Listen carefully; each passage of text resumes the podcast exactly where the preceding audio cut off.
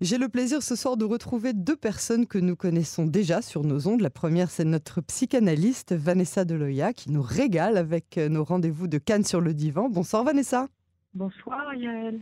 Merci d'être avec nous ce soir aussi. Et puis euh, l'autre, c'est Ralph Toledano avec qui j'ai récemment eu le plaisir de m'entretenir sur ses inquiétudes quant à la dénaturation de la si belle rue Ein Rogel à Jérusalem. Bonsoir à vous aussi Ralph. Bonsoir Yael. Je vous remercie de votre participation. Ralph, vous êtes aussi l'auteur de euh, Revoir Tanger et d'un prince à Casablanca et nous sommes réunis euh, tous les trois ce soir car nous allons parler de l'un de vos derniers romans, Ralph, qui s'appelle Le Retour du Phénix et qui est disponible aux éditions Albin Michel. Il s'agit euh, d'une histoire qui nous plonge dans un monde révolu entre les villes pourtant éternelles de Rome et Jérusalem et qui nous fait entrer dans l'univers d'Édith et de son mari, le prince Tullio, qui sont finalement devenus des partenaires de route. Alors, on va tout d'abord planter le décor. Le cadre se passe dans un cadre d'un luxe un peu nonchalant. Pourquoi finalement ne pas y succomber? Ben, Il n'y a aucun luxe dans mon livre, parce que le luxe, c'est quelque chose de voulu, tandis que là, tout est naturel. Il y a des palais historiques qui ont des siècles d'âge, qui croulent sous les œuvres d'art, et qui s'écroulent d'ailleurs, les palais eux-mêmes, ainsi que les œuvres d'art, parce que les, euh, les statues sont mangées par les maladies fongiques, les fresques et les plafonds sont fissurés, et donc le luxe, je ne vois pas très bien où il est, euh, et la nonchalance encore moins.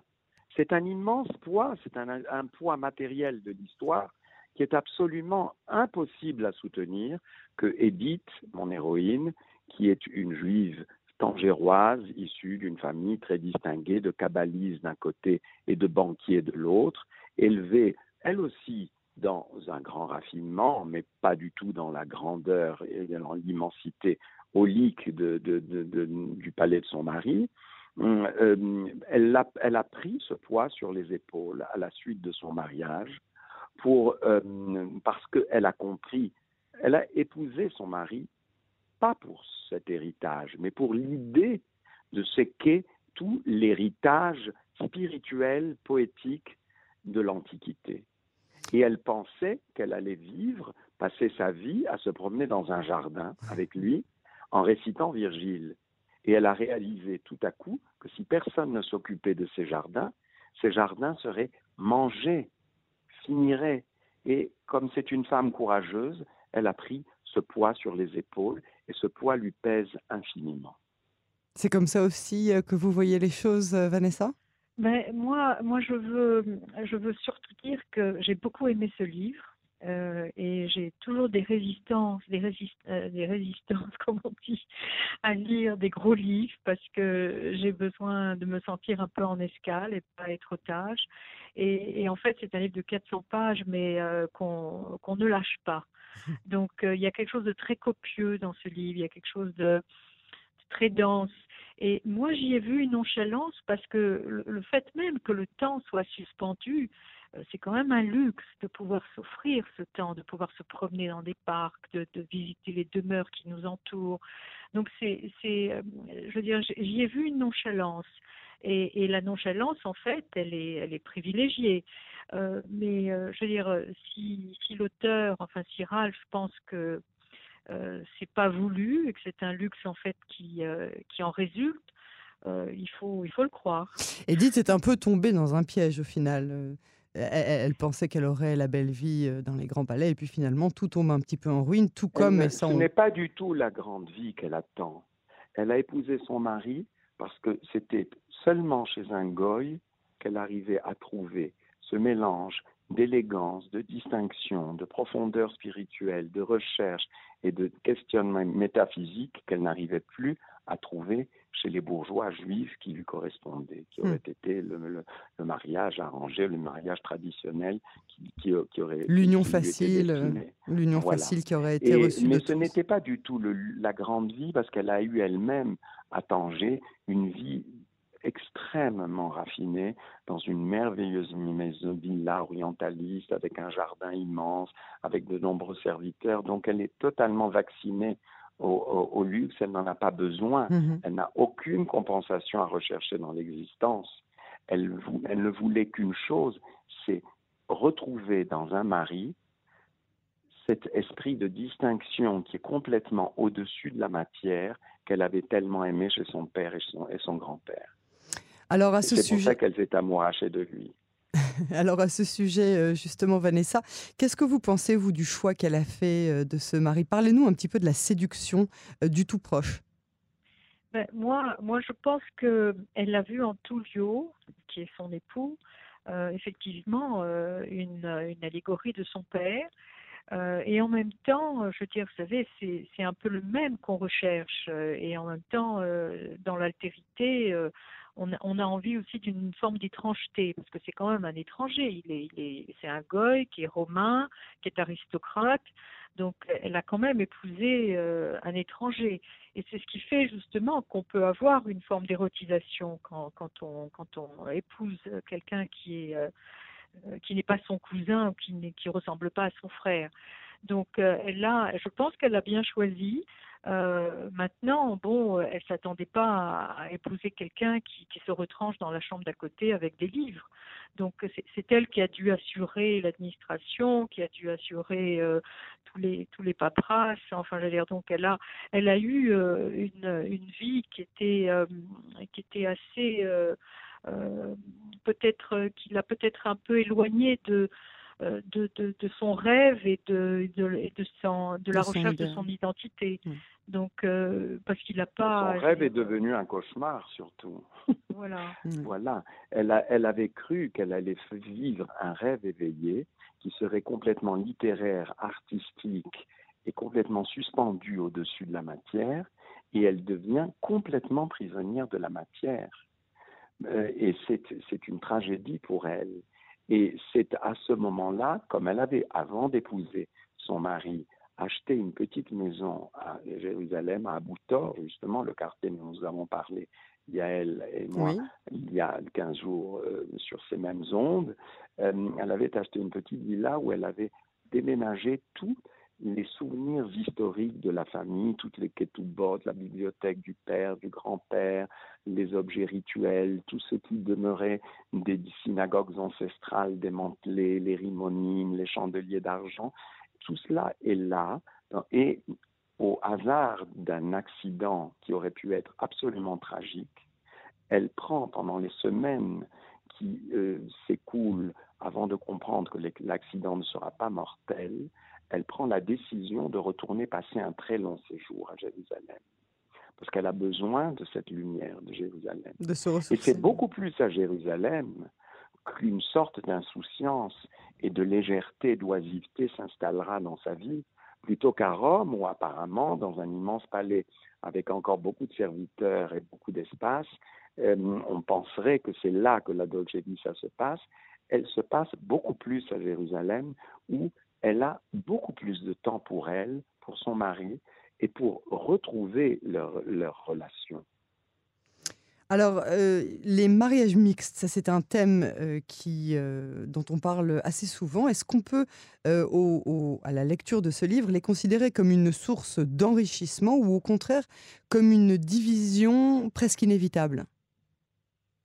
Le mariage mixte est un miroir, un miroir déformant que, que, que, chacun des conjoints se tend l'un à l'autre. Je parle quand il s'agit de conjoints qui sont dans le questionnement, parce que mes personnages sont dans un questionnement permanent et dans une inquiétude existentielle et dans un désir de donner un sens à leur vie. Donc, un mariage mixte est une question de plus et une ouverture de plus vers l'universel. C'est aussi une forme de brassage, c'est un brassage de deux cultures et en même temps c'est une façon de dire euh, j'acquiesce euh, et je suis cosmopolite parce que finalement je veux dire euh, elle, elle, elle est loin d'être euh, d'être dans, dans, dans un entonnoir. Je veux dire c'est une femme qui est ouverte, c'est une femme euh, qui qui s'intéresse à l'altérité quelle qu'elle soit. Donc je, je pense que c'est c'est ce qu'on appelle aujourd'hui quelqu'un de séculaire, c'est une laïque. Elle, elle, a tout d'une laïque. Et c'est une spiritualiste. C'est une spiritualiste et pas elle une. Elle peut être les deux. Elle peut être laïque et spirituelle aussi. Et Freud, Freud, Freud, disait une très belle phrase d'ailleurs que, que Ralph cite dans son livre. Il dit "Ce dont tu hérites de tes pères, acquiers-le pour mieux te l'approprier." Donc, en fait, je veux dire, elle, elle a, même, je veux dire, si elle est mariée avec un, un, Romain, euh, elle, elle n'a de cesse d'être euh, divisée euh, intérieurement dans sa coulisse parce qu'elle elle, elle en parle pas, elle elle lui fait pas le reproche, mais elle a quand même ce sentiment d'avoir trahi son père, sa grand-mère, sa tante, euh, qui, qui sont quand même des, des issus d'une généalogie kabbaliste. Euh, et ça, je veux dire, c'est quelque chose qui, qui, qui, la travaille. Et, elle, elle, le ressent. Elle ne les a pas vraiment trahis, parce qu'elle a reçu la bénédiction de sa tante sur son lit de mort, qui lui a dit qu'elle avait compris que ce mariage était écrit dans une providence.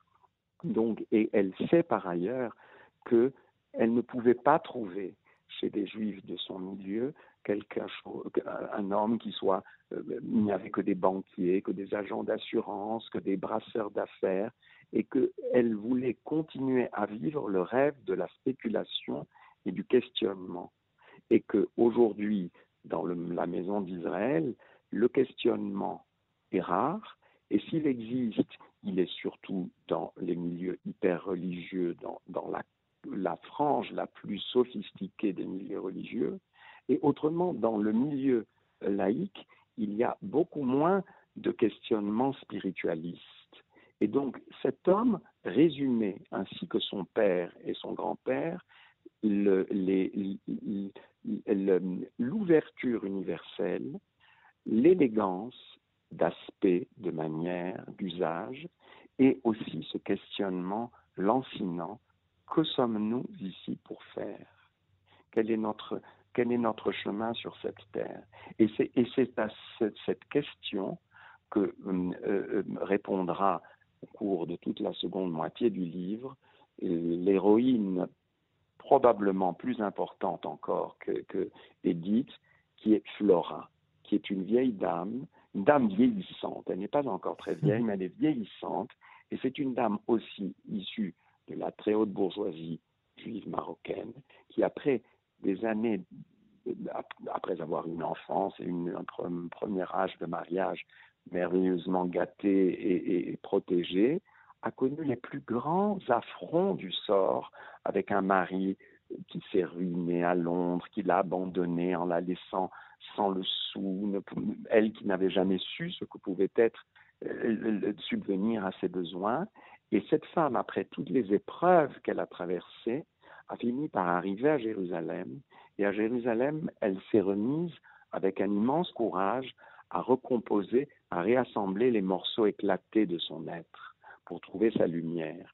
Et cette femme, qui est comme une parente éloignée de, Edith, puisqu'elles appartiennent au même milieu, et d'ailleurs on apprendra à un certain moment que le père d'Edith euh, était vaguement apparenté avec le mari défunt celui qui l'avait hum, abandonné, euh, de Flora, la dame vieillissante. Et cette dame est l'illustration de ce que un chemin dans l'existence a besoin d'un aiguillon. Et souvent, malheureusement, l'aiguillon est l'épreuve. Euh, je, voudrais revenir sur brièvement Vanessa parce qu'il nous reste vraiment très peu de temps pour euh, un dernier thème que je voudrais qu'on aborde. Voilà parce que Flora est importante, mais auparavant quand bon ok euh, Ralph tu, tu, refuses le terme de trahison, alors on, va dire qu'elle a été détournée de son identité et elle s'en rend compte quand elle quand elle retrouve ses cousins qui habitent à Bougoche et, et là il y a, y a comme un déclic j'espère que tu seras d'accord avec C'est-à-dire euh, que dynastiquement, dynastiquement, elle a compris que ses cousins qui ont fait Alia ou gauche et qui ont acheté une propriété où ils ont un centre de, de, de réunion, de mariage, euh, etc., euh, sont des gens qui ont planté des racines dans le futur de la maison d'Israël, tandis que elle, qui est toujours très attachée dans ses propres racines, ses enfants sont détachés. Oui, mais elle a compris une chose importante au travers justement de, de, ses cousins, parce qu'elle a été très très émue quand elle quand elle est allée les visiter. Elle a compris qu'en fait, si on prend des chemins de traverse, on finit toujours par revenir sur des grandes avenues. Et en fait, ce sont les grandes avenues euh, qu'elle a envie de retrouver, à savoir euh, qu'est-ce que je vais transmettre, euh, quelle sera l'identité que je vais transmettre à, mes, enfants, parce qu'elle a trois enfants. Et c'est là où elle est, elle est, comment dire, travaillée par par tous ces relents et. Elle entrevoit déjà que ses enfants n'auront pas le même ancrage. Mais maintenant, la vie est pleine de surprises.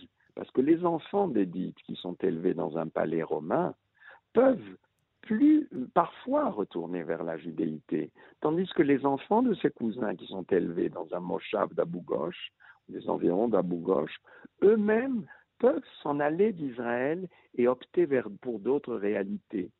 Mais en tous les cas, ces retrouvailles avec ses cousins qui sont ce qu'elle a de plus proche culturellement, euh, dans les manières de la manière de voir le monde, de vivre, leurs usages, leur culture, leur mode de vie, et, quelque chose est un miroir, un nouveau miroir euh, qui lui est tendu et qui l'interroge encore, puisqu'Edith est en interrogation permanente. Elle ne traite pas le destin juif comme quelque chose d'acquis, mais c'est quelque chose qui se questionne chaque jour.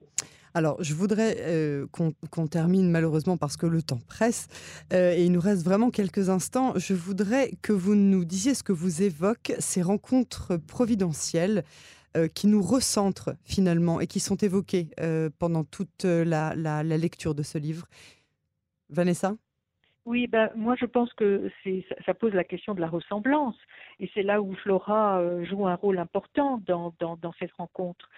C'est une rencontre déterminante pour Edith parce que elle, est, elle, elle vit au travers de Flora un transfert qui est, qui qui, est réussi euh, avec une mère spirituelle qui est beaucoup plus attachante que sa mère originelle. Parce que sa mère originelle vit en Suisse, elle joue aux cartes, elle joue à la bourse, elle s'occupe de, de son portefeuille euh, financier.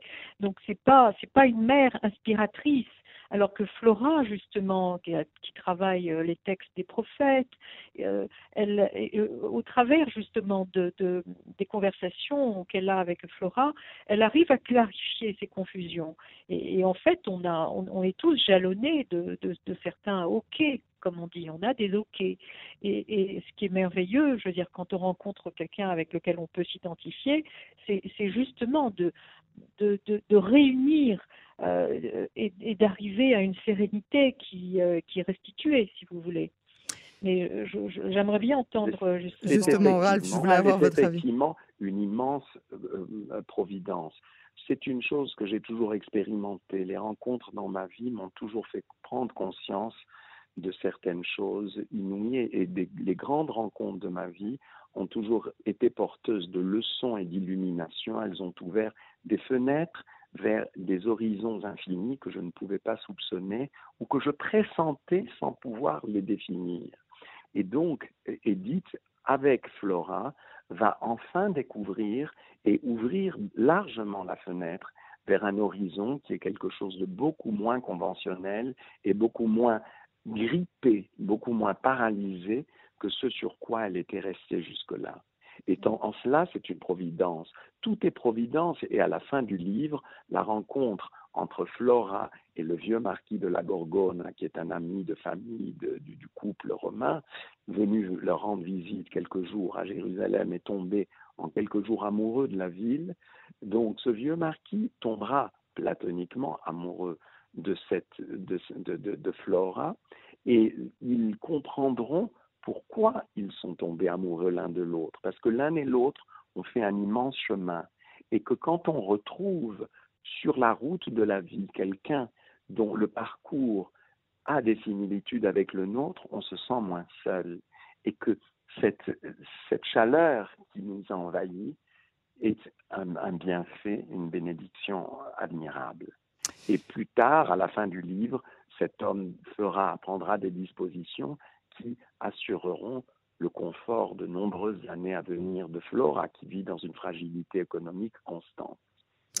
Ralph Toledano et Vanessa Deloya, je vous remercie beaucoup tous les deux pour cet entretien qui nous a évidemment donné très envie euh, de lire ce livre et aussi le prochain d'ailleurs qui paraîtra euh, très prochainement et dont nous parlerons bientôt, euh, je l'espère. Bonne soirée à tous les deux.